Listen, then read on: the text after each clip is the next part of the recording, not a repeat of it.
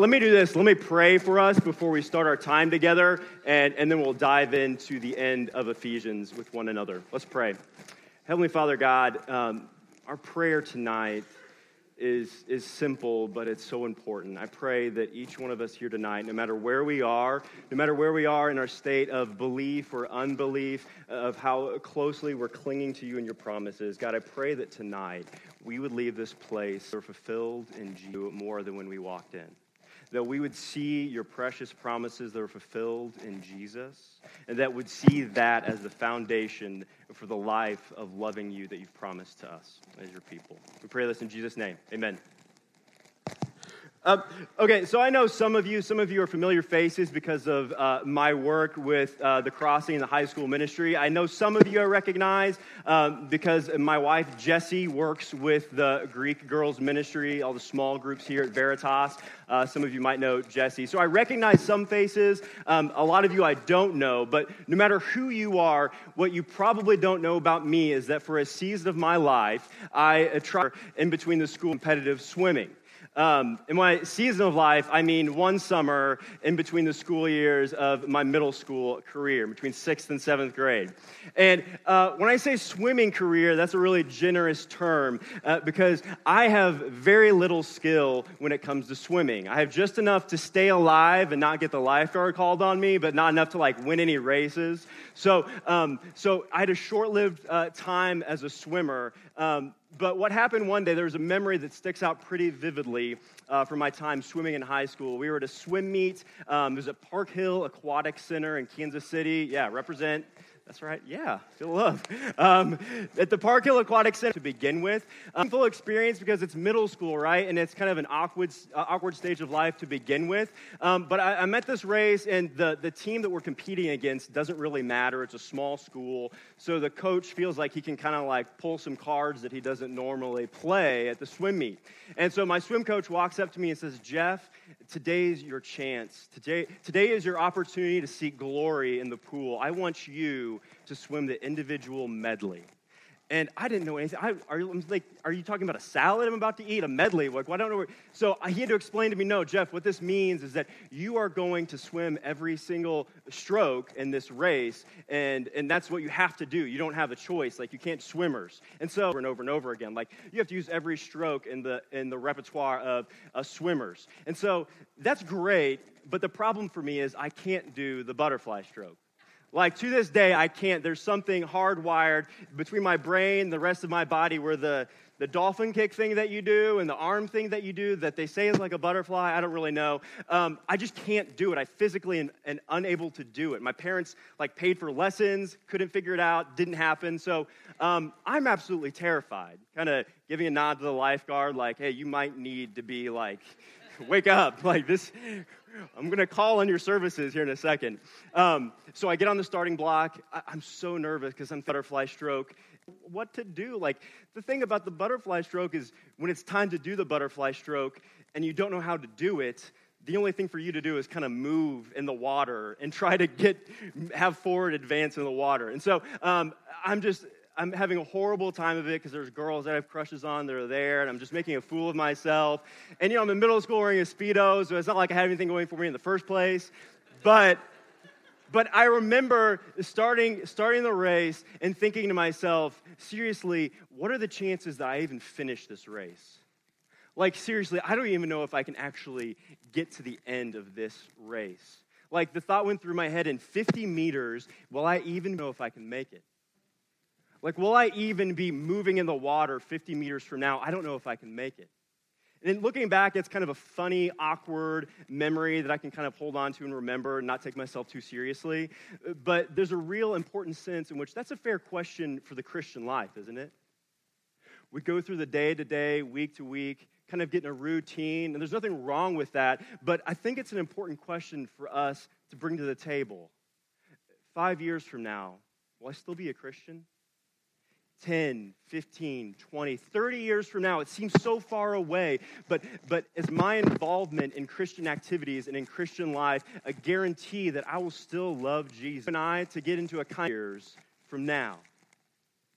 And so I think it's easy for you and I to get into a kind of cruise control version of Christianity where we just hit the cruise control button and I think, okay, I'm going to stuff now. I'm in a small group. I don't really need to worry about the future because, you know, I'm involved now. Surely I'll be involved later. But, but the problem is that the idea of the cruise control Christian is a foreign concept to the Bible.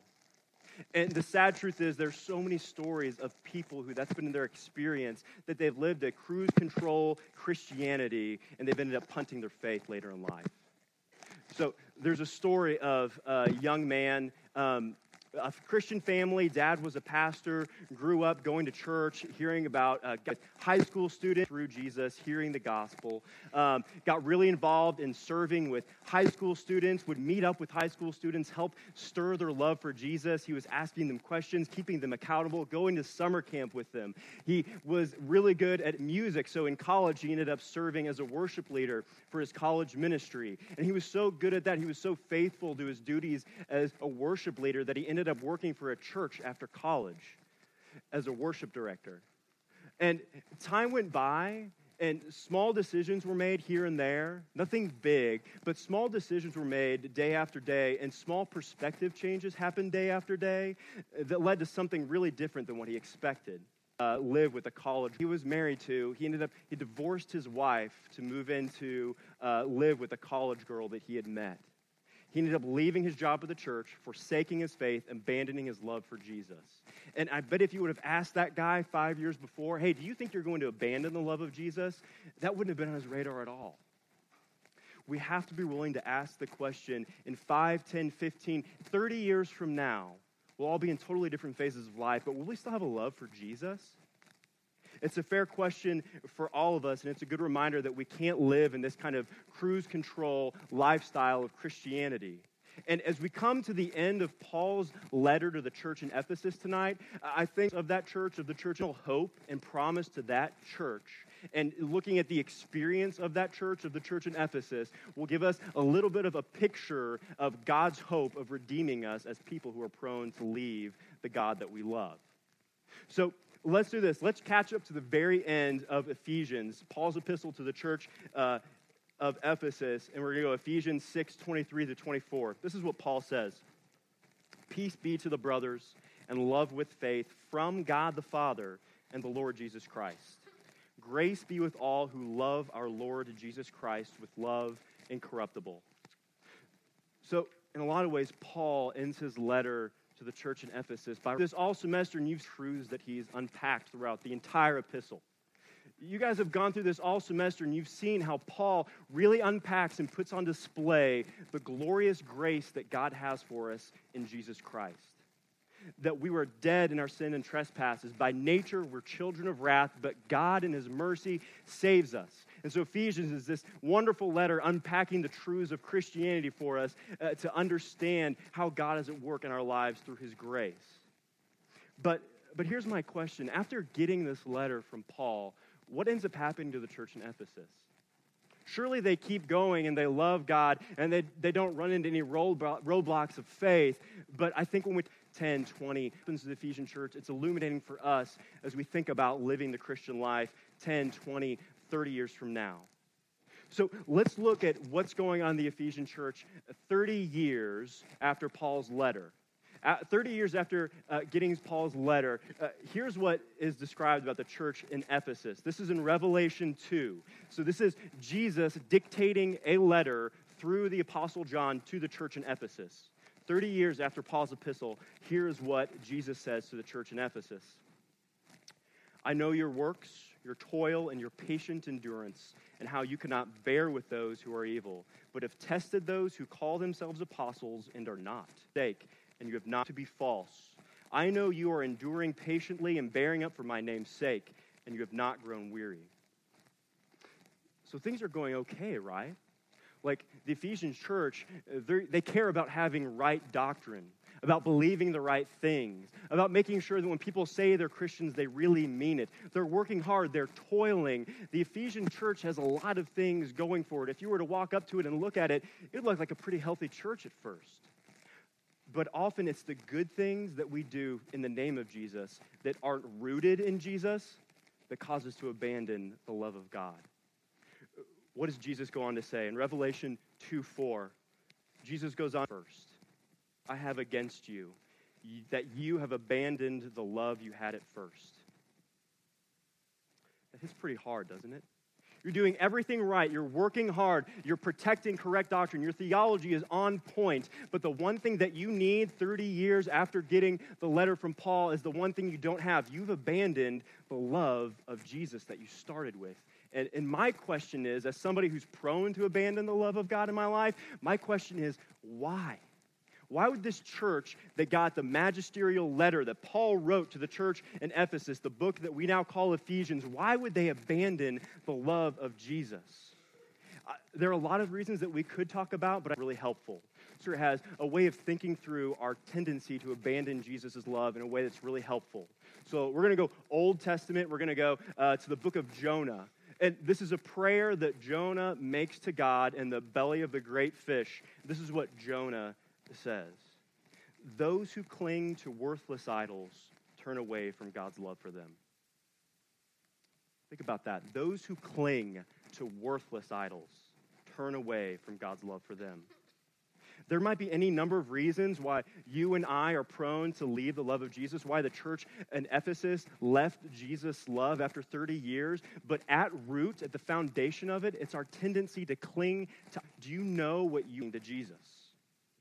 So think about 30 years from now, do you know what you would be prone to cling to besides Jesus that would cause you to abandon the love of God? Like, do you know yourself well enough to answer that question? The things that you're prone to cling to and love more than Jesus now, are those the same things that might tempt you to abandon the love of God later in life? I know that 30 years seems like a long way away. It does to me. I'll be 58 years old. Like, I'll be like either trying to be retired I'll be like a greeter at Walmart then. I don't know what my future holds when I'm 58, but my life is going to look different. And the, th- the same thing's true for you. Like, some of you are going to be skyrocketing your careers and some of you are going to be struggling to find work on monster.com. Like, some of you won't, are going to have uh, marriages and kids. You might have kids graduating from high school. Some of you won't. But the one thing, the one thing that's on the table to think about about 30 years from now is whether or not you will still love Jesus. That's the biggest question for all of us.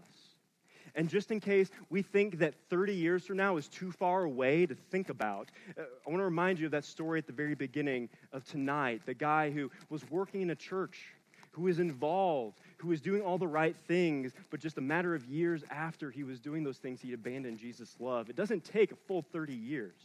But the decisions that we make today build us into the people that we'll become. They build up in a decisions being made. Will change compound interest builds up. That every decision will lead to different decisions being made. Will change our perspective ever so slightly. And so when we don't live with the end in mind in the Christian life, if we're not looking at the end of the Christian life and thinking about how do I get there, then we betray the fact that we're taking our love for Jesus lightly. So if we're going to take our love for Jesus seriously, we need to think about how we can still love Jesus in 30 years, in 40 years, to the end of our lives. It'd be helpful almost if we had a kind of early detection system for, for loving Jesus and an early detection system for what are the idols that I might cling to and that cause me to abandon the love of Jesus. You can kind of think of it like, again, like the miners, you know, back in the day before modern techno- technology, like poor canaries, man. Like the miners would take a canary in a cage into the coal mines, wherever they were mining. And the, the reason that they had the canary there was that a mine could appear to be safe from the outside, could even be appear to be safe from the inside, but there was an invisible toxic gas that could be in the atmosphere that could kill them if they weren't careful. And, and the reason the canary was so helpful is that the canary would always die before the miners died. So the miners could look at the dead canary and say, oh, it's not safe here. It looks like it's okay. It looks like everything's going to be all right, but it's actually deadly in here. In the same kind of a way, you and I happen in our lives that cause canary in the mind of our souls. Because the changes that happen in our lives that cause us to abandon the love of Jesus don't happen overnight. They're little decisions that are made day in and day out, little perspective changes that occur that slowly but surely, not in days and weeks and months, but year after year after year, our tendency to cling to idols leads us to abandon the love of Jesus. So, what are some of these idols that we can be on the lookout for, for, that we can have on our radar if we have a canary in the mine of our souls to help us be aware of these things? Um, if you're a living and breathing human being, then relationships for you will be one of the biggest connectional beings to, of your soul. Relationships, God created us to be relational beings, to feed off of relational connections. So it makes sense for you and I that our relationships are going to be occasions in which our love for Jesus will either be stirred or will be starved.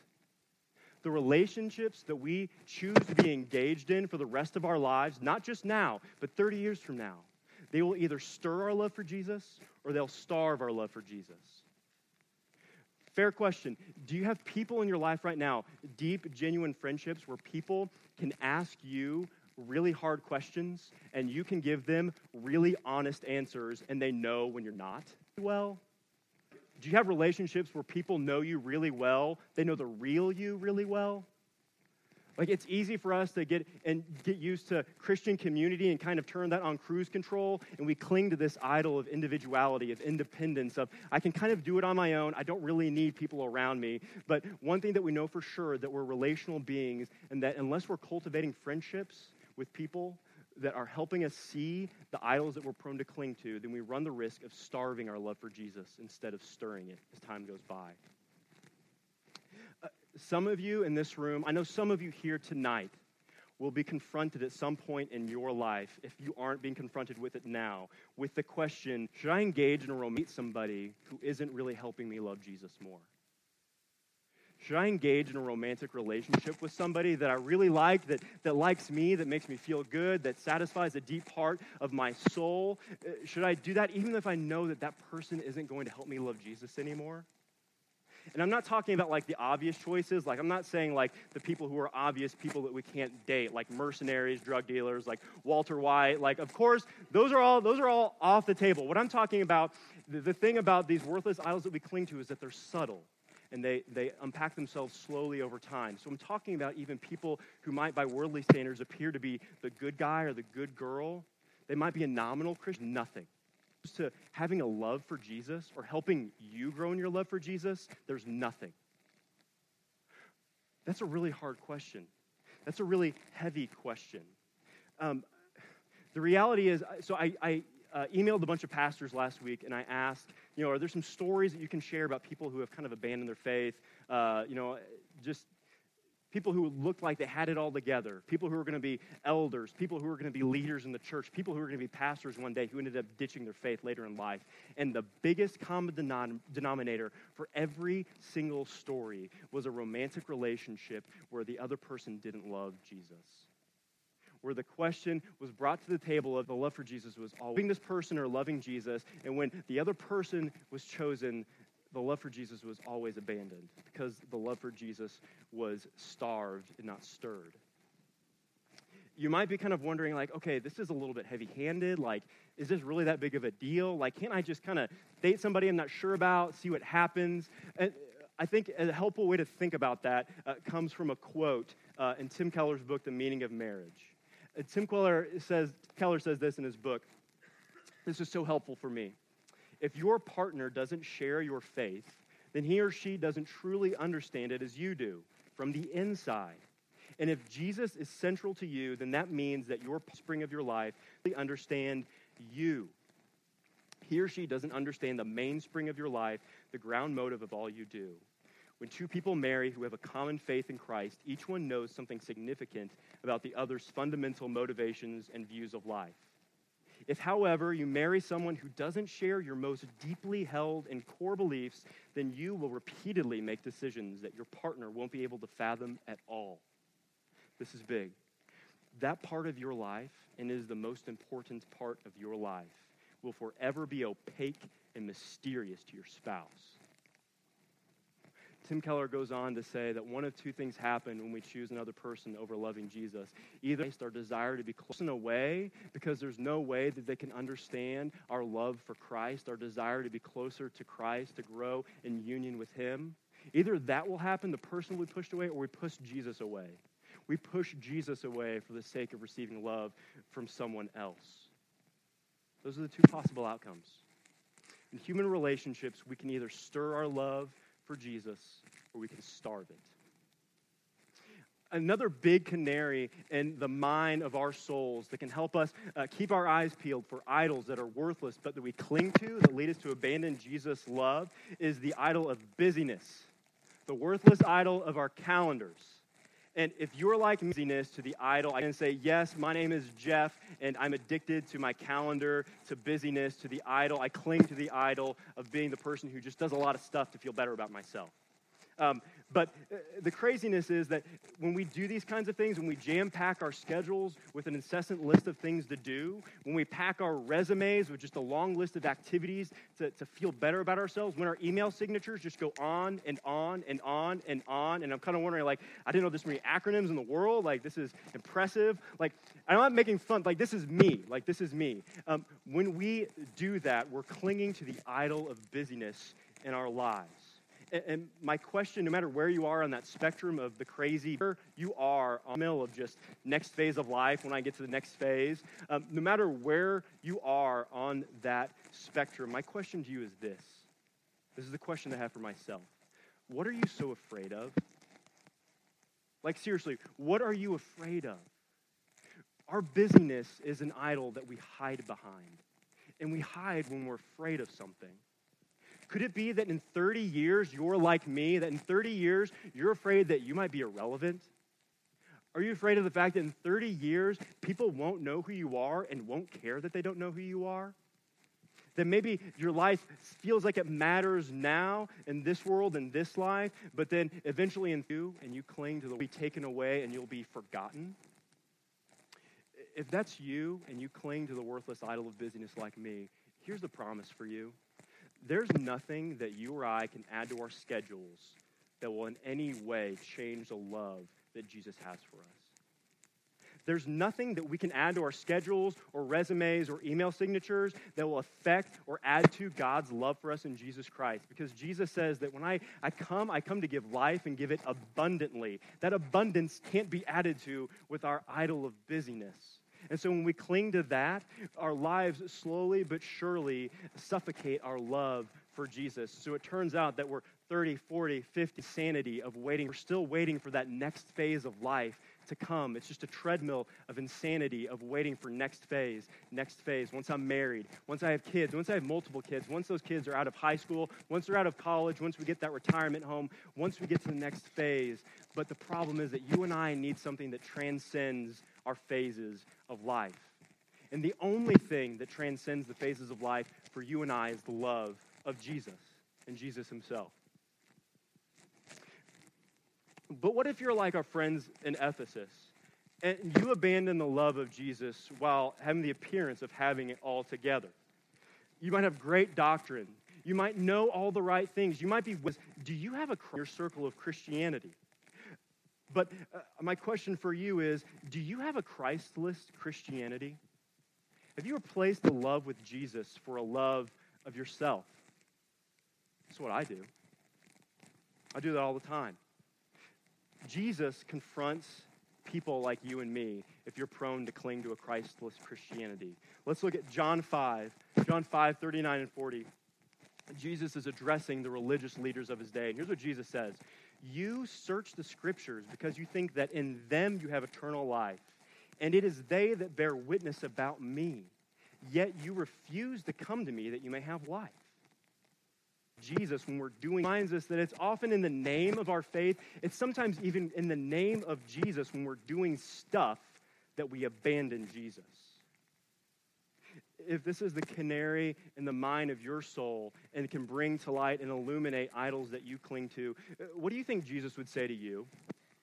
Would Jesus say, You fill your schedule with incessant church activities and involvement in small groups and conversations with your small group leader just so that you can have eternal life, but you refuse to come to me? Or you read all the right books and podcasts, all the right pastors, and you do all the right moves so that people get your approval within your ministry, yet you refuse to come to me to have eternal life?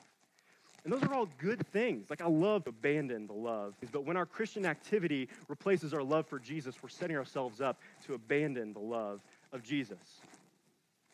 Here's a big question um, When Veritas is no longer a part of your life, will Jesus go away too? It's a serious question. When Veritas is no longer a part of your life, when you're not in college anymore and this isn't your home, will, will it just be Veritas that you leave, or will you leave Jesus too? Because what we tend to do is we replace Jesus with our ministry involvement.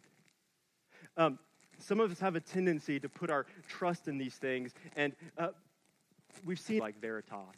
Time again, people, friends that I have, people who've been involved in college ministries like Veritas, who've been leaders, who've been interns, who've led small groups, who've met people at Caldies to talk about what they're struggling with. People who are podcasting the right sermons, people who are reading Tim Keller and John Piper books, people who are making all the right moves to advance their Christian resume, but then once they leave Veritas, they leave the, their love for Jesus as well. I'm not saying that it's possible for us to lose our faith. I'm not saying it's possible for somebody to be a Christian and not be a Christian. It, know this if you're trusting in Jesus as the Savior of your life, if you're trusting in God's promises for you and will go on in ultimate treasure of your life, then God's assurance to you is that your faith will go on until the end of your life. But what I am saying is this it's possible for some of us to be tricking ourselves into thinking that our involvement level our activity level, and our responsibilities within ministry somehow equate to a love for Jesus. If our Christianity lacks Christ and it goes unaddressed for a length of time, then we're setting ourselves up for leaving the love of Jesus that we started with. So, if all this is true, if all these canaries in the mine of our soul are exposing idols that we're clinging to besides, how does anybody finish the Christian to abandon the love of Jesus, just like the church in Ephesus? Then my question is, how does anybody finish the Christian life? Like, honestly, how do I, I cling to every single one of the idols we've talked about tonight? What chance do I, Jeff Parrott, have of 20, 30, 40 years from now? What chance do I have of living the Christian life until my time here on this earth is done? Paul's ending to the letter uh, to the church in Ephesus gives us, a, gives us a word of encouragement if you are like me. What does Paul think that the church in Ephesus needs more than anything else? What does Paul know that you and I need more than anything else to finish the Christian life, to still be loving Jesus 30 years from now? Church in Ephesus and says, let's look at Paul's final, final words again and see what he says to the church in Ephesus and says to us. Peace be to the brothers in love with faith from God the Father and the Lord Jesus Christ. Grace be with all who love our Lord Jesus Christ with love incorruptible, with love that's undying, with love that's not decaying, it's not going away, with love that's eternal. Grace with all who love our Lord Jesus Christ with love incorruptible. Paul's intentionally ending his letter to the church in Ephesus in a really similar way to the way that he started it emphasizing the peace that Jesus gives us, the, the peace that Paul says that he himself is, we're saved, emphasizing the love that God, God has for us. By his grace, we're saved through faith. He's reminding us of all the promises that he's unpacked in this entire letter. So, what's the one thing that you and I can be sure of 30 years from now? I don't know anything about my life 30 years from now. The one thing that I am assured of, the one thing that Paul assures the Ephesian church of, is that God's love for them is not going away. The peace and love from God that I started the letter with, I'm ending the letter with because the peace and love that comes from God through Jesus Christ isn't going away in your life. That's the one constant. That's the one hope that you have to cling to of finishing out you initiated in life, of loving Jesus for the rest of your life. The very grace that got you initiated, the very grace that started you in the Christian life, is going to be the very grace that takes you to the end of the Christian life. Paul ends his message with a word of hope that it's this love that's going to carry you to the end, that it's this peace, this shalom that Jesus brings that will carry you to the end. But then the, Paul also ends with a hope in verse 24 when he says, Grace be with all who love our Lord Jesus Christ with love incorruptible. Every day of my life, literally every single day of my life, God has been exposing the idols that I cling to that make me pr- and love for Him. And every day of my life, I need Him to keep doing that. And my word of encouragement to all of us tonight is that when we beg the question, in 30 years, will I still love Jesus? That's not an opportunity for God to condemn you. That's an opportunity for God's grace to illuminate those idols in your life. Like, if we are willing to, to, be honest enough to ask the question in 20, 30, 40 years from now, will I still be loving Jesus? That is an occasion, that is an invitation for God's grace to intersect our lives where we are now and show us those small decisions, those small perspective changes that over time might cause us to abandon Jesus' love. It's the very love of God and His grace that causes us to ask the question and sign of His love and work a Christian. And God's exposure of this by His grace is a sign of His love at work in our lives. And part of our hope that we can love Jesus with a love incorruptible. Um, at the beginning, I mentioned that race, the individual medley that I had to swim, and, and totally just destroyed my reputation at Plaza Middle School. Um, it was unfortunate. Um, the truth is, and at the end of the day, um, I actually finished the race. Uh, the lifeguard didn't have to intervene. Everything ended up okay. I got to the end of the wall, and I got out of the pool um, minutes after everybody else had finished. Um, actually, I think most of them were kind of drying off, like all the way by the time I got done. Um, to many people, when I got out of the pool, I started to get a sympathy applause from people. And if you if you haven't got the sympathy applause, you just need to know there's nothing quite like the sympathy applause in life. Like, because the sympathy applause is essentially saying this, like, you didn't do anything to impress us. We're just happy because you finished. We're just happy because you're alive and you got out of the pool. Um, uh, it's really funny, but but think about it for a second. Isn't that kind of true for us in the Christian life? When we finish the Christian life, and we love Jesus, if we're loving Jesus 30 years from now, it's not because we're amazing. I didn't finish that race, the individual medley, because I was I had good. I finished that. I knew what I was doing at all, or because I was strong or powerful or graceful in the water. I finished that race because the water was holding me up.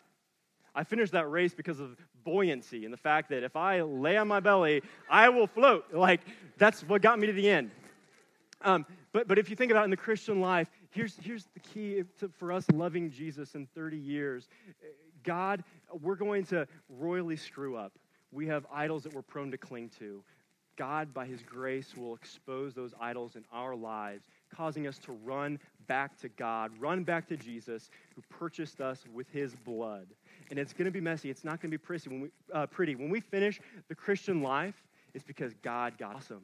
It's not because we're superstar Christians. If we finish the Christian life, it's because God got us there. It's because God's grace, the love of Jesus, was sustaining us the entire time. Um, as the worship team comes back up, um, here's my hope for all of us tonight. And it's the same hope that Paul had for the church in Ephesus. Uh, at the end of Ephesians, Paul's promise and Paul's Paul's hope. My hope is that you would grow more and more enamored with the love of Jesus that like you wouldn't get tired of it. I know that we go through seasons where it gets repetitive and normal and we think we kind of get it, but my prayer, my hope for you is that you would continue to grow more and more. That God, by His grace, would expose the idols that we cling to. That by His grace, God would show us ways that 30 years from now we might be prone to abandon His love. But then my prayer for you also is that you would know the depth and length and height and depth, and you would know the love of Jesus that surpasses any kind of understanding because that's the love that takes us to the end of the Christian life, that sustains us, even though we're messed up, even though we cling to idols. It's the very grace of God that starts us in the Christian life that takes us to the end of the Christian life. So, my prayer for you is that you would continue to love Jesus with a love that's everlasting because Jesus loves you with a love that's everlasting.